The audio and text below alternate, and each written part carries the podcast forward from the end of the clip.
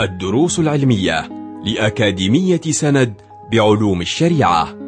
المرحلة الأولى شرح ميسر لمجموعة من المتون المختصرة تفيد المتلقي في دنياه وآخرته. مقرر الفقه شرح كتاب الرسالة الجامعة مع الشيخ خالد بن طرش. بسم الله الرحمن الرحيم. الحمد لله رب العالمين وأفضل الصلاة وأتم التسليم على سيدنا محمد وعلى آله وصحبه ومن تبعهم بإحسان إلى يوم الدين. سبحانك لا علم لنا إلا ما علمتنا إنك أنت العليم الحكيم ولا حول ولا قوة إلا بالله العلي العظيم. أنهينا في الدرس الماضي الكلام عن أركان الإسلام. شرع المؤلف رحمه الله يتكلم عن أصل الإيمان قال رحمه الله وأصل الإيمان أن تعتقد أن الله تعالى موجود. والإيمان في اللغة التصديق. قال الحق سبحانه وتعالى في سورة يوسف على لسان إخوتي على لسان إخوته وما أنت بمؤمن لنا أي بمصدق لنا. فالإيمان هو التصديق. وفي الاصطلاح هو التصديق بما علم مجيئه عن نبينا محمد صلى الله عليه وسلم وهو الإقرار القلبي. فلا يكون المؤمن مؤمنا إلا إذا أقر قلبه وأذعن. أقر قلبه وأذعن. وانقاد وصدق بكل ما جاء به النبي صلى الله وسلم وبارك عليه وعلى آله.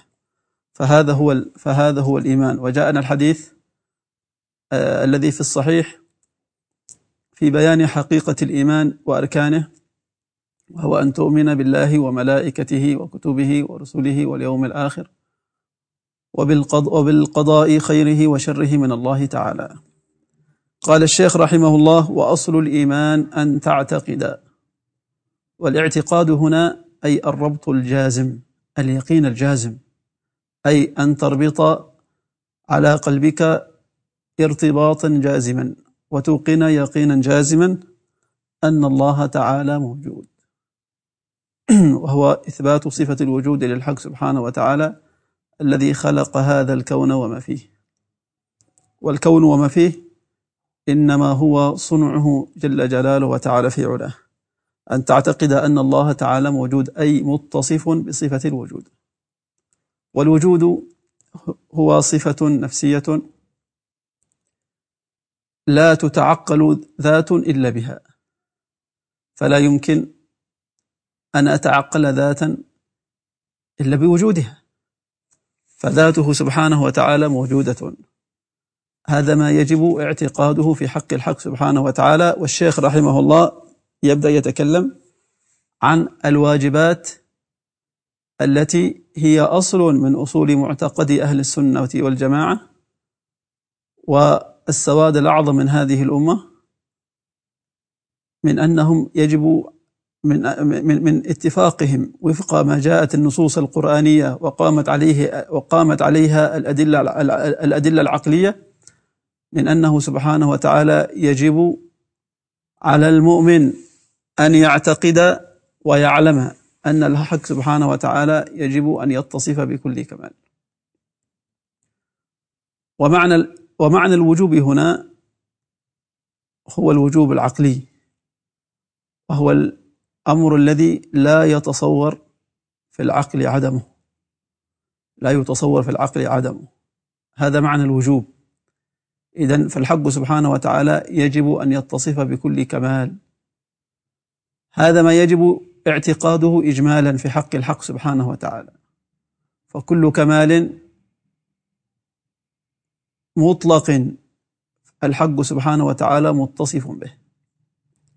والكمال هنا أي الكمال في حقه سبحانه وتعالى وليس ما يعتقد الإنسان أنه كمال في حق الخلق.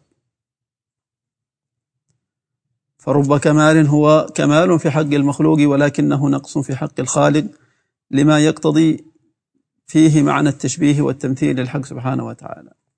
فجل جلاله وتعالى حاشا الحق سبحانه وتعالى أن يتصف إلا بالكمالات المطلقة. قال أن تعتقد أن الله تعالى موجود. كما أنه يجب أيضا على المؤمن كما أنه يجب أن يعتقد أن الله تعالى متصف بكل كمال يجب أيضا أن يعتقد أن الله تعالى منزه عن كل نقص. وهذا أيضا الأصل الأول. من أصول معتقد أهل السنة والجماعة وهو وجوب اعتقاد أن الله تعالى متصف بكل كمال ومنزه عن كل نقص وأنه سبحانه وتعالى يجوز عليه فعل كل ممكن أو تركه. قال الشيخ رحمه الله وأصل الإيمان أن تعتقد أن الله تعالى موجود. قال الحق سبحانه وتعالى في كتابه مبينا دليل هذه المسألة قال الحق سبحانه وتعالى قالت رسلهم أفي الله شك. أفي الله شك فاطر السماوات والأرض. والآيات كثير ما ما يحدثنا الحق سبحانه وتعالى على إثبات وجوده. على إثبات وجوده. وقامت الأدلة العقلية المبسوطة في كتب الكلام وغيرها التي لا تدع مجالا للشك ولا مجال للريب من أن كل عاقل في هذه الحياة يجب أن يذعن لهذه الحقيقة الحازمة القاطعة التي لا تقبل شكا ولا ريب من وجود خالق لهذا الكون وهذا الخالق هو الحق سبحانه وتعالى لا رب سواه ولا معبود إلا هو سبحانه وتعالى. سئل أعرابي عن سر معرفته للحق سبحانه وتعالى. بما عرفت ربك؟ قال ذلك الأعرابي الأثر يدل على المسير والبعارة تدل على البعير وسماء ذات أبراج وأرض ذات فجاج. ألا تدل على اللطيف الخبير. ألا تدل على اللطيف الخبير وسئل آخر بما عرفت ربك؟ قال بنقض العزائم. قيل وما نقض العزائم؟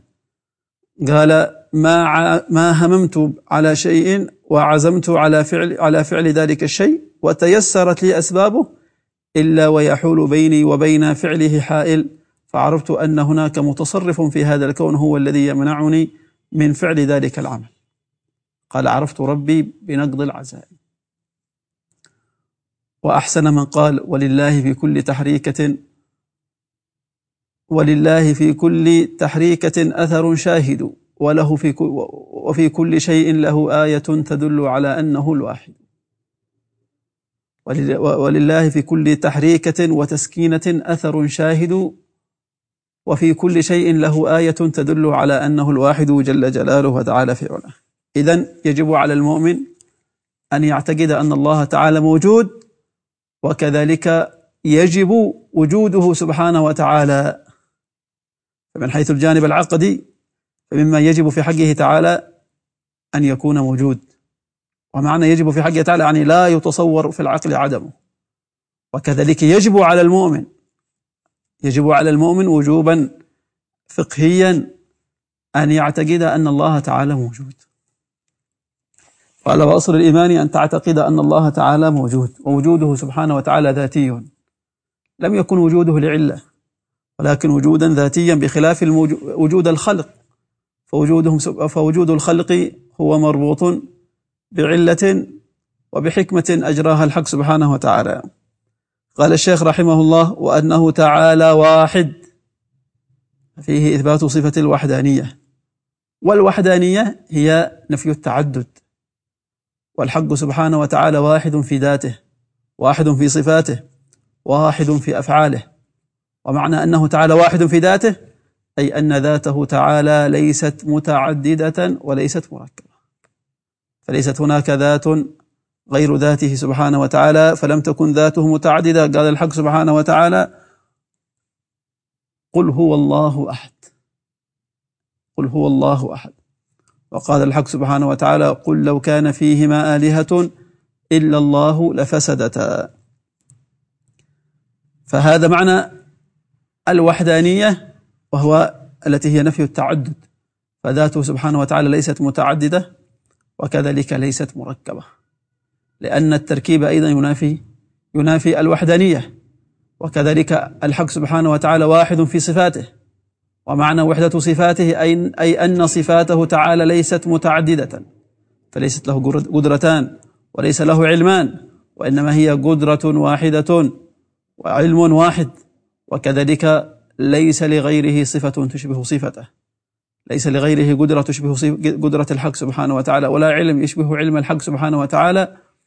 والكون وما فيه مستمد منه سبحانه وتعالى وموجود بعظمته وعزته جل جلاله وتعالى في علاه. وكذلك أن الحق سبحانه وتعالى واحد في أفعاله.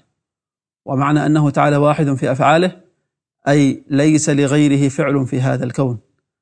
وليس لأحد فعل أي شيء في هذا الكون وإنما الكون وما فيه هو فعله سبحانه وتعالى جل جلاله وتعالى في علاه. قال الشيخ والأدلة العقلية والكلامية مبسوطة في كتب الكلام. الأدلة القانعة الحاسمة التي لا تدع مجالا للشك في أنه سبحانه وتعالى واحد. والوحدانية هي من أبرز من أبرز ما نفح العلماء ما نفح منذ يعني الشرائع كلها عندما نتبع الآيات القرآنية. نجد أن أكثر ما يخاطب ما يخاطب به الرسل عليهم الصلاة والسلام أقوامهم هي مطالبتهم بالوحدانية مطالبتهم بترسيخ أمر الوحدانية للحق وأن الحق سبحانه يجب أن يكون واحدا. المعبود لا يمكن أن يتعدد المعبود يجب أن يكون واحد. فليس لأحد أن يقول أنا أعبد الله وأشرك معه إلها آخر. ولذلك أول كثير وأول ما طالب به الرسل أقوامهم هو إثبات الوحدانية للحق سبحانه وتعالى نفي الشرك نفي أن يكون هناك معبود آخر غير الحق جل جلاله وتعالى في علاه. فهذا معنى وأنه تعالى واحد ثم فسر لا شريك له ليس له شريك في ملكه ليس له شريك في وجوده ليس له شريك في ألوهيته ليس له شريك في ربوبيته جل جلاله وتعالى في علاه. قال الحق سبحانه وتعالى ولم يكن له شريك في الملك. قال الشيخ رحمه الله لا شريك له ولا مثل له ولا شبه له. فنفى أن يكون الحق سبحانه وتعالى ليس لا, لا أن يكون الحق سبحانه وتعالى له مثل. وكذا نفى أن يكون الحق سبحانه وتعالى له له شبه. نسأل الحق سبحانه وتعالى وسيأتينا إن شاء الله شرح ذلك في الدرس القادم بمشيئة الله تعالى. أسأل الحق سبحانه وتعالى أن يفقهنا في الدين ويعلمنا التأويل. إنه أرحم الراحمين وأكرم الأكرمين وصلى الله وسلم وبارك على سيدنا محمد النبي الأمي وعلى آله وصحبه وسلم. وآخر دعوانا أن الحمد لله رب العالمين. كنتم مع الدروس العلمية لأكاديمية سند بعلوم الشريعة. يمكنكم متابعة جميع الدروس عبر موقع الأكاديمية وتطبيقاتها الإلكترونية. سند علم سلوك دعوة.